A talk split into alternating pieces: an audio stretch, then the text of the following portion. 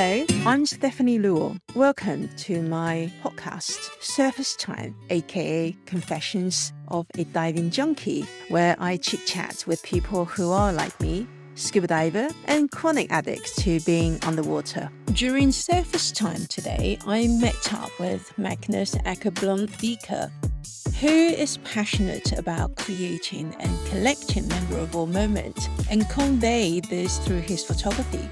At work, he leads a team of software engineers to develop solutions for many world problems. To him, the creative process that he has to go through as a software engineer is the same as when he works for his editorial photographs. You start with nothing and create something out of it. Okay, I think I need to raise the tell me how Yeah, maybe a little bit down. A little bit more, a little bit more down. There we go. Now you can see like the top of the microphone up until here. Yeah, okay. We will only cut one minute reel. And it's just for promotion purposes. Carry on drinking coffee. We can start in a minute. Magnus, thank you for being here. Mm. And I'm really excited to have a chat with you about the work you did, the photos that you've taken. Oh, right. Mhm. And I have a lot, lots of other questions. Okay. I start with the question I always ask my guest at the start of the interview. Where was your last memorable dive? Okay, my last memorable dive, I didn't dive much during the whole pandemic because I've always been traveling to interesting places to, uh, to dive. And that was easy while I lived here in Southeast Asia and everything was closed. And I moved to Sweden, and diving in Sweden is a little bit more challenging and colder and not as much animal life or sea life, especially not on the East Coast. Since it was fun traveling during the pandemic, I figured I'd better take up diving in Sweden got myself a dry suit. I went through dry suit training. My last really memorable dive was actually when I learned how, how to dive in dry suit and I could go diving in the Baltic. I've lived most of my life in uh, Stockholm, but I've never dived there. And finally, I actually got to dive in the Baltic Sea and it was winter. It was like minus two in the air and the water was super cold. It was full of jellyfish in the water. So we were swimming uh, uh, among the jellyfish there outside Stockholm. So that was a really memorable dive. I enjoyed it, even though it was a little bit chilly. Other than cold, is it true that you get really clear visibility, like crystal clear? Not in the Baltic. And I'm Uh, okay. possibly, like, it gets much better during winter. So the colder it gets, the less algae and stuff you get in the water that is detrimental to visibility. So during summer, you might get good days, two, three meters. And now we have 15 meters. So it's a huge difference during winter. Mm. But it's not crystal clear in any way. Okay, 50 meters still on. Yeah, it was like everyone was surprised. The people that have been diving for a long time, they're like ecstatic about the visibility. That could be also the uh, the lack of um, disturbance from the top because of COVID. Possibly, yes. And and you obviously try lots of different types of diving. Yeah, like learning new things. I really want to ask you the question about the photo you've taken in Ce- Cenote Mm-hmm. in Mexico. So Mm. that's cave diving. Yeah. Did you actually do trainings there or how did you get into the cave diving? So I I actually want to learn proper cave diving. The dives that we did with Cenote was cavern diving. You always have a visible line towards out, basically out. And so you know where to, to go in case go and terrible. And I'm not responsible for laying down lines or anything like that. You have a guide with you that will take care of that. You can focus on diving and enjoying the dive. It's not like technical cave diving with decompression and being, you know, dual tank systems and whatnot, three light sources and two knives and all the stuff that you need when you go to cave diving. So this was like just normal diving, but in a cave. So no special training needed to do it. So that it was easy for me. I could focus on photography. Your buoyancy has to be good. Yes, many of the the caverns you go into they are huge, but they're deep, so you don't want to disappear to the bottom. But there are some of them that are like quite narrow, and I was surprised. Like, oh, they they're gonna let me go through this. It was still doable. You you should have fairly good buoyancy and know what you're doing in the water, but it's not like technical, super tricky diving. So I saw a couple of photos that you took. Mhm. I think more than a couple in the, the cabin. Yeah. Two of them caught my eyes. One is the diver holding an umbrella, like uh, on the water Mary Poppins. Yep. And the other one, which I have so many questions to ask, is I think the same model holding balloon underwater. Yep. I think it's your underwater renditions of the animation up. yeah. So I'm curious, what caused you to want to create this editorial photo? And also, what was your creative thinking and the preparation process up to that point when you took the photo? This was our third time there. The model is my, my ex-wife, and we'd been there two times already in the cenotes and dived the regular cenotes that everyone dives, which are amazing. And if I had a chance, I'd go back tomorrow. But the third time we went there, we thought maybe we can do something different because I've taken all the photos on the two previous trips. So what can we do different this time? And we started thinking it's always fun with these things that don't really belong underwater or anywhere else. If you can mix things that don't really are supposed to be mixed. And we thought maybe we can bring some props down into the cave. We'd seen some photos and we'd experimented a little bit with photos before where we've tried out of sitting on the, the branches down in Angelita, which is like there are some trees that have fallen into the cenotes and just stayed there. But then we thought, how can we take that sort of editorial photos to the next level? So then, of course, props. We got to bring props down. And then we just we went to Walmart and we just bought a lot of stuff and we tried it out. What will work and what won't work. And just for the props to actually be visible and stand out on the photos, we, we tried for things that have a lot of color. Uh, and that definitely belong don't belong underwater. Like pool noodles, they're too floaty, and you need to find something work from a dive perspective. You need things that are neutral in the water, otherwise it's going to be super tricky to uh, to dive with them. And that's how we ended up on the umbrella, which, if you see it on the pictures, like ha- has all these colors on it, so it would stand out, and also the balloons that we picked, the colors that would also stand out underwater. When I shot my my underwater strobes at it, it would reflect back something different than just blue and really pop it from the background. It may sound a bit technical, so, but what's the color of the balloon that you picked? Because underwater it looks like silver.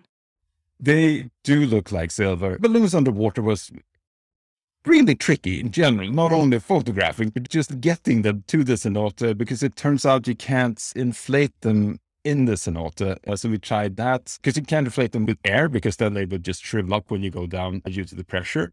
So we figured we inflate them with water because then they would be neutral and they just put a little bit of air uh, in enough to, to get them to looks like they're floating or at least they're staying upright. But then inflating them in the water was like you couldn't just scoop water into balloons, it turns out. So we, and we tried inflating them with our mouth, like would take a mouthful of water and then blow that into the balloon, but that took forever and it was just a really uncomfortable process. So we took 10 of the balloons or something like that to a place where they had running water and we filled them up under the tap. And then uh, we sat on the back of the truck all the way to the cenote just hoarding the balloons, make sure they didn't pop on the way there. We lost two or three of them just going there. And then we lost a couple of more carrying them down to the waters. It was like the whole logistics was, was terrible. and then uh, also colors, when you actually fill them with water, you bring them down and you shine your strobes on them. It didn't reflect back as much color as I thought it would. So they look a little bit silvery. So we tried uh, red and green and some purple ones, anything but blue basically. But light goes through the balloons for some reason. It was really hard just getting the colors to come out the way that I had envisioned it. Wow. It's a beautiful photo. So, for the benefit of people listening to this and not seeing the photo yet, it's literally a blue background inside the cabin. Mhm. And you got a beautiful sun ray coming through the Mhm. water. And then, otherwise, it's really just blue water effectively. The divers holding the balloon is in the middle. And it's very editorial. But hearing what you've gone through, all the try and error to get it done. So, how many dives did you have to make to get to that shot? And then you thought, that's it. I think we did two dives with the balloon. And we also brought the balloons to different cenotes. We brought a lot of balloons and tried different ways of inflating them. This was like a week of diving with props. with we got two or three good photos out of it. it's really worth it. It really makes another perspective. Like when I go there, I mean, what do I do instead of just, oh, I've seen this, I've seen that, and let's do something different. Yeah. I think especially, I, I love diving in cenotes. I just love that environment. But after a while, it's like, yeah, but I'm, I'm taking all the photos that I wanted to take. So we just uh, wanted to make it interesting. It, it was a lot of fun just to try something new out. And we had this dive guides with us. Props to Luik if he's uh, ever listens to this, who, who helped us out and was like super into this. And oh yeah, we got to do this, and uh, we can get the water for the balloons there, and, and drive super carefully through the jungle. you probably are the most memorable uh, flight that he's ever taken. Possibly. Coming back to cave diving is, is a very serious matter. So, have you done any formal training since we still on your to-do list? Yeah, that, that's on my to-do list. I, I've done a lot of like reef diving and I've done a little bit of wreck diving and I've tried to explore as many environments as possible underwater. But one thing that I haven't done is like deep wreck penetration or gone into caves. I think there are still some really cool environments when you see photos from people that have gone into caves and the things that, that are in there uh, there's there are photos to be taken in there that I can't take without having that training. So I still want to do it. It's just like a, a really big commitment because you got to go through the whole tech training first, and then you got to go, go through the cave training. And I just haven't had uh, had the, the chance to do that yet. But it's definitely on my bucket list. I think it's not just a tech, but a lot of them diving with the rebreather nowadays as well. It really is another degree, PhD degree to get it done. But on the cave diving, have you seen that documentary, The Rescue? Oh, yes. So, what was your take on after you watched it? To me, it was a a testament to cave training. Now, if uh, apart from all the, the tragedy with the kids being trapped there and the people that that died trying to rescue them and all the drama around it, but what really solved that situation was that they they were able to find some people that were trained and experienced working in in caves and in those environments if they didn't have those people maybe they wouldn't have gotten the kids out so for me it was just like okay training actually works there's a purpose with having training and experience diving in caves before you actually go diving in caves from a diver's perspective, that was the takeaway that I got from that. I share the same sentiment. I think the, the irony of the whole thing is that the, the divers who went in to carry the kit out were all hobbyists. Mm. None of them dive for a living as a, a, profession. They actually just dive because they like it. A lot of experienced divers do share in common, and probably between you and me as well, is the ongoing training never ends. There is a limit as how many reef dives you can do before you thought, okay, that's I'm done. I have been down to a dive site called Coral Garden and it really live up to the name of being Coral Garden. but seriously, 20 minutes into it, I was ready to get up. Yeah. And I, I completely agree with that. And to me, diving, I got into diving because I wanted to go exploring. I wanted to explore part of the earth that I haven't seen before. And that's what my passion about diving has always been about. I was like, okay, I've seen the reefs, well, but there's so much else down there that I haven't seen, and I want to keep exploring. But that's part of why I do it. Yeah, it's interesting you use the word explorer. When I was going through your collection of photos, what really struck me is that the word explorer is a bit of understatement. Probably would describe you, your passion is a combination of travel photography, diving, and many other things. It's felt as if you are a creator and a collector of memories and experiences. Do you agree the way I describe it? Yes. I think I live for the stories and for the memories because there's always a story behind every memory. And that's what I try to collect. So, yes, definitely. And that's what drives me, not only for diving, but for all the other things that I do as well. Even on land, you've been to Chernobyl. Yes. What was that like? It, it, was amazing. It was exactly like wreck diving. So the same thing. It was something that wasn't supposed to be, but still was there. It was undoubtedly there. It's like uh, you come to a wreck and it's not supposed to be at the bottom of the sea. Mm-hmm. And it's supposed to be floating and alive, and there's supposed to be activity around it, motion and people. And it was the same thing in, in Chernobyl. It was sort of like something when you go to Pripyat, the, the city that was abandoned as man in the Chernobyl disaster. It's all empty. It's supposed to be people there. You go to the hospitals, there's no activity there. You go to the daycare centers and there's no children there. So it was exactly like coming to wreck and, uh, and trying to f- imagine what it would have been like when it was in full activity and full of life. So I, I got the exact same feeling, and therefore I absolutely loved it. It was like walking around the set of a disaster movie. That was amazing. We actually stayed overnight in Chernobyl in the hotel. That was a lot of fun It's actually quite surreal come to think of it because it's practically an abandoned city and nothing's moved since the incident happened. That was like 20, 30 years ago? Yeah, late 80s, mid to late 80s. Yeah, that's a really long time ago. And yet that is still there. I get the fact that maybe because the radiation, they stay off it. And then for the time being, probably can't do much about it with that place. Still a tourist site. It's worth going to to see it. Yeah. It was the same thing as with wrecks that nature takes over again. So if you go to wrecks that have been sunken for a while and there's all corals growing on it and animals now like claiming it as their home, it was the same thing. Like nature is now taking back that part of the earth that humans have cleared and made their habitat and now it's being reclaimed. So for me, it was the same feeling as going to wreck site or maybe going to temples in Cambodia. If you go to Angkor Wat, where you have these overgrown temples, when, when nature is reclaiming things that humans have created. So the same kind of feeling of it. Oh, wow. So it's like you see the plants, the trees are growing out of the gaps of stones as really, it's incredible to think about the power of the nature, mm. that what they can do. The other thing I noticed in your photos is they're very colorful. Mm it, it may sound a bit presumptuous, but the way I read the photos felt like every single photo is so rich with information, stories, but they're very still and very calm, very peaceful. As if you were a painter, like before camera was ever invented, you probably would have painted that photo. But because you got cameras, you just use the camera to capture that moment. Mm.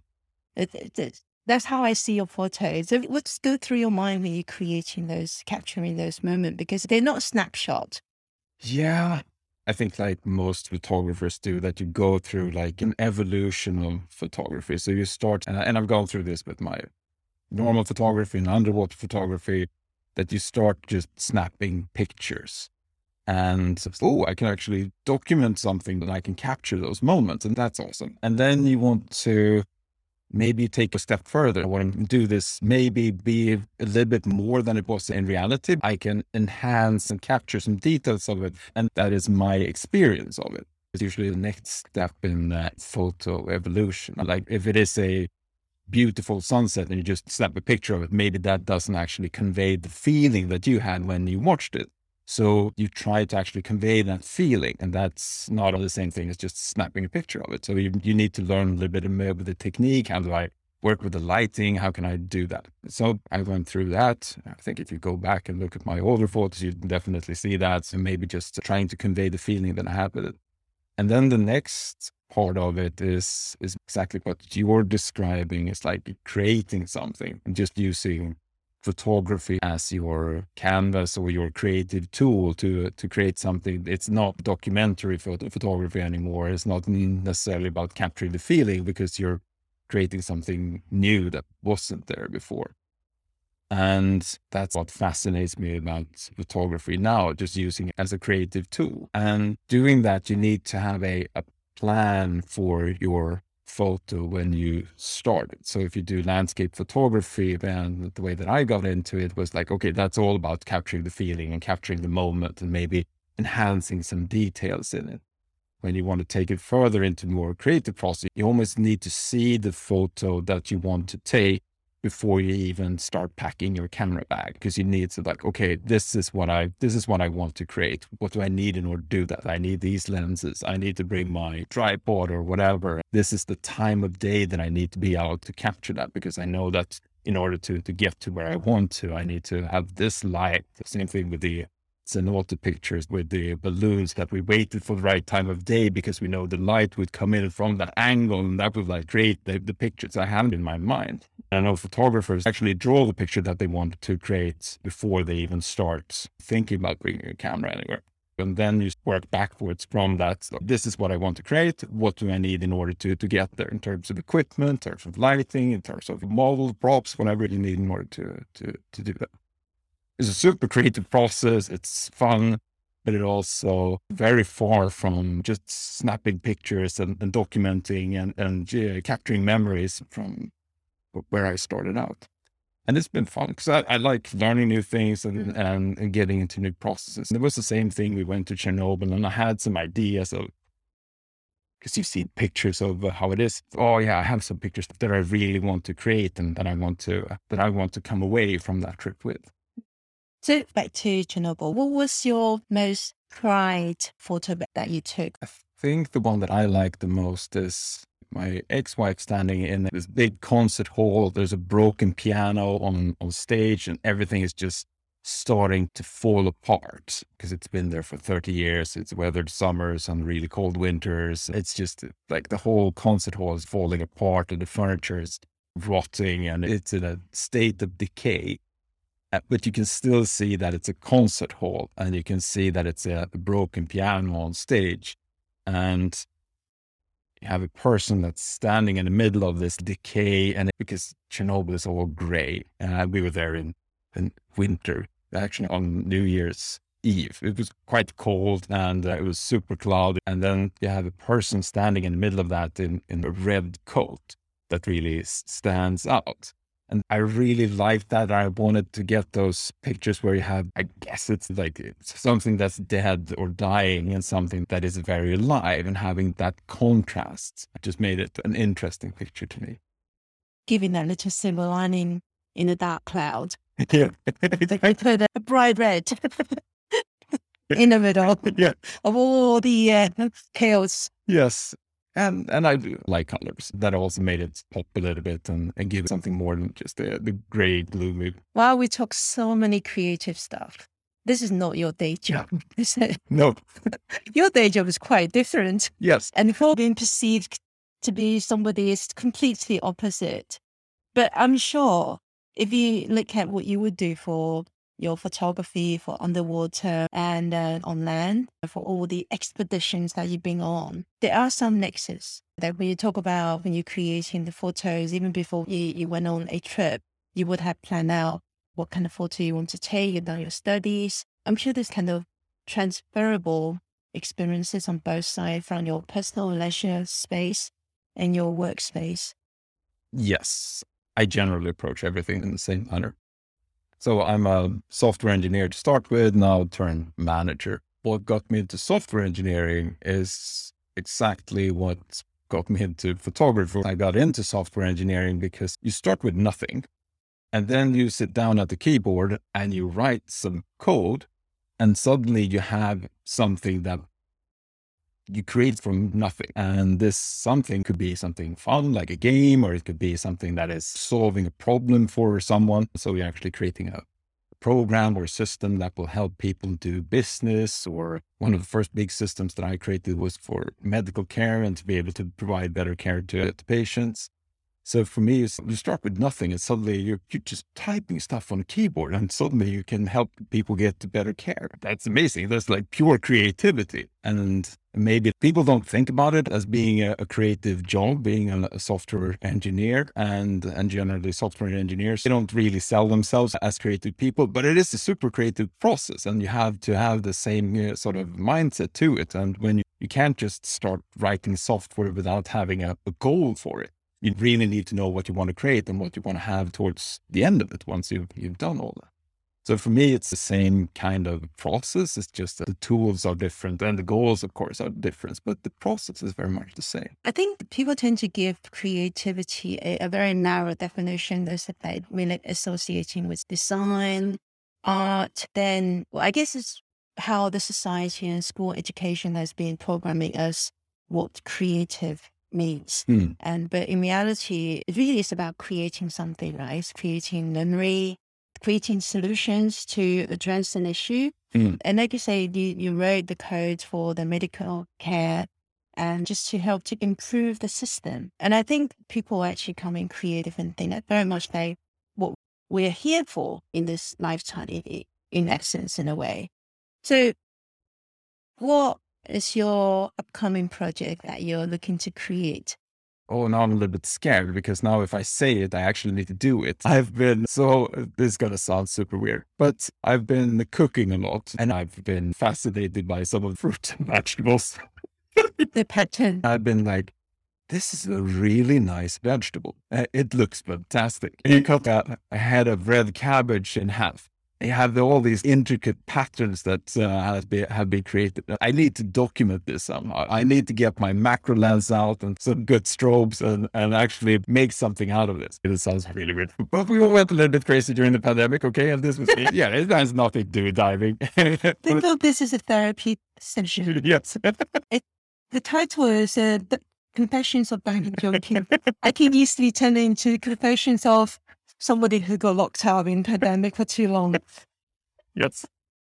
No, I, I think just finding beauty in everyday objects uh, is something that I've always been fascinated with. And I've also been fascinated with macro photography because if you can take any object and then you zoom in and you select a very small part of it, and suddenly it's not that object anymore. It's become something different. I have a couple of photos that I put up for sale that no one ever bought, which are just like fish scales, basically, like really zoomed in on the patterns on the sides of fish, like a lionfish. It's beautiful. If you just photograph a small part of, of the side of it, you have all the scales and the colors and the patterns that, that are in there that has been created by nature for some reason, either to stand out or for camouflage or, or to tell the fish that it's venomous. I've been fascinated with that part of macro photography. Mm-hmm if you really look into it, what nature has created, and you can do that with macro photography, it just becomes so beautiful. And I wasn't diving, I was in my kitchen. I was like, oh, it's the same thing here. So, what are your most fascinating vegetables or fruits that you have discovered I like red cabbage. That was the thing that really put me on to this idea because it has all these fractal patterns in it if you cut it in half in the right way. Also, the contrast between red and white. The same thing in oranges. Also, kiwis are uh, super interesting because I have the contrast in color between the green and the white center of it and all the the black seeds. So you can cut into thin slice and put it against the, the light. Yes, yes. So you can get some kind of backlight it and really zoom into it. What else? Yeah, you're getting into it now, right? I can get. I, mean, I, can, I can see that you're stimulating my creative mind. yes. Also, I've been fascinated by the surface of swedes, the vegetable, because they're all gnarly. That has been uh, something that, that, like, oh, I wonder if I can capture that in an interesting way. So we'll see. You asked me about my next project. Yes, just, just get you out of your procrastination and then you come up with another project. Yes. Oh, yeah. This is definitely going to get cut from. Actually, I did go through a period where I wouldn't say I was fascinated by vegetables and fruit, but I have used them to play with miniature mm-hmm. photography. I was collaborating with a chef. She created the, the dish and we would take a shot but then it's really boring. You just take photo of any food that you see tons on Instagram anyway. And mm. there's so many photographers doing it for a living. And I was like, I'm not like professional photographer. I'm just doing it for fun. Why don't I put some miniature into it? Uh, so I did create some kind of little fantasy world with the miniature figurine to give the definition to the photo or mm. the food. So yeah, it's fine being creative. That's very important. This is also possibly like a revolution because my parents wouldn't let me play with the food when I was little. So maybe I'm just rebelling against that now in my middle age life. you travel on land quite a lot for other places. Mm. So forget about the fact that the COVID stopped you from traveling overseas outside Sweden. I, I, I assume you've also done some traveling within the country itself. Yes, th- that was what happened basically. I was like, okay, if I can't go anywhere else, what can I do here? And uh, so I started hiking. I've been doing a lot of long distance hiking the last uh, two years now. So just me and my tent out for weeks at uh, at once, and just uh, going up into the mountains, uh, bringing a lot of food, and, and trying to uh, get some miles out on the trails.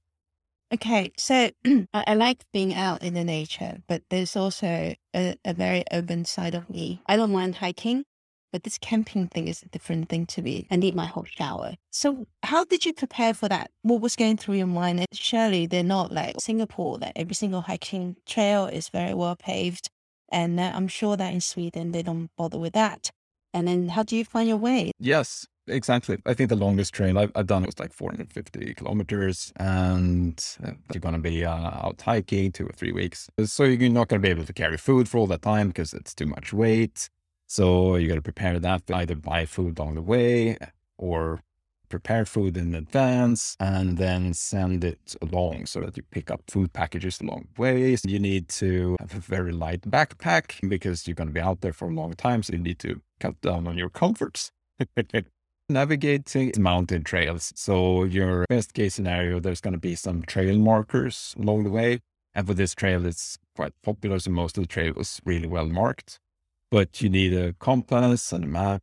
And I also brought a satellite tracker. If I get into uh, trouble somehow and fall and break my leg, I can contact emergency services through a satellite network for that. It doesn't really help you with navigation, but it's just for, for safety. When you were doing the uh, hiking or trekking, did you meet other people on the way? Occasionally, yes. There would be days when I didn't meet anyone, mm. but mostly you run into other hikers and you can ask them a little bit about the, the trail and what's up ahead. And every once in a while, you get into a storm, you need to find a shelter somewhere and you end up, you know, just uh, chatting with other people, finding out what they're doing out there. It's very much like going diving, isn't it? It is like when you finish your dive for the day and then you meet other people. When you're doing the trekking, you meet other travelers? Yeah, I go out hiking for the same reason. For me, is diving is a lot about photography these days. It's also about escaping and getting away from uh, my day-to-day life and, and from society because you're diving and it's going to be nice and quiet down there you have one thing that you need to do which is dive or take pictures while diving and you need to focus on that and you can't do much else. And it's the same thing with hiking for me. Have when you're out uh, on the trail and you're not thinking about other things and uh, there is no cell phone reception up in the mountains, the same as diving, no one can reach you. And uh, you're just out there enjoying nature, same as diving and just getting away from, from everything. It's super relaxing. I usually just have a lot of audiobooks and I listen to science fiction and hike and it's amazing. Oh, wow as interesting. I imagine myself doing that.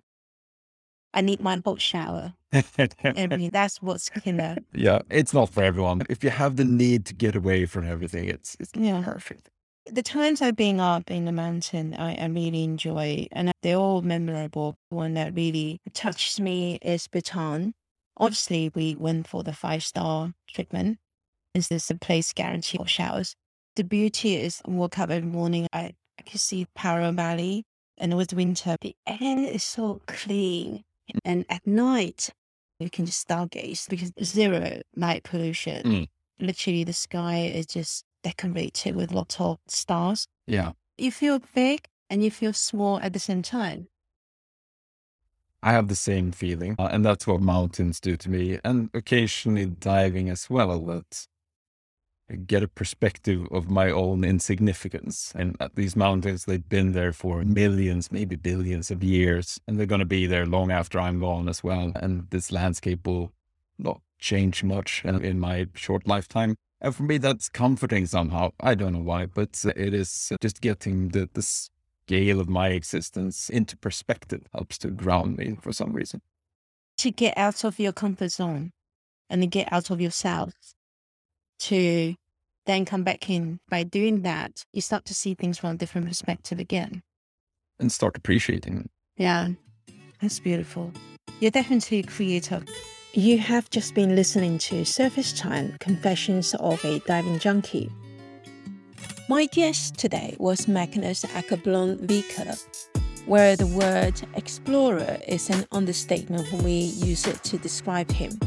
His love to learn new things is purely driven by his curiosity, his commitment to stay curious so that he can stay creative is inspiring.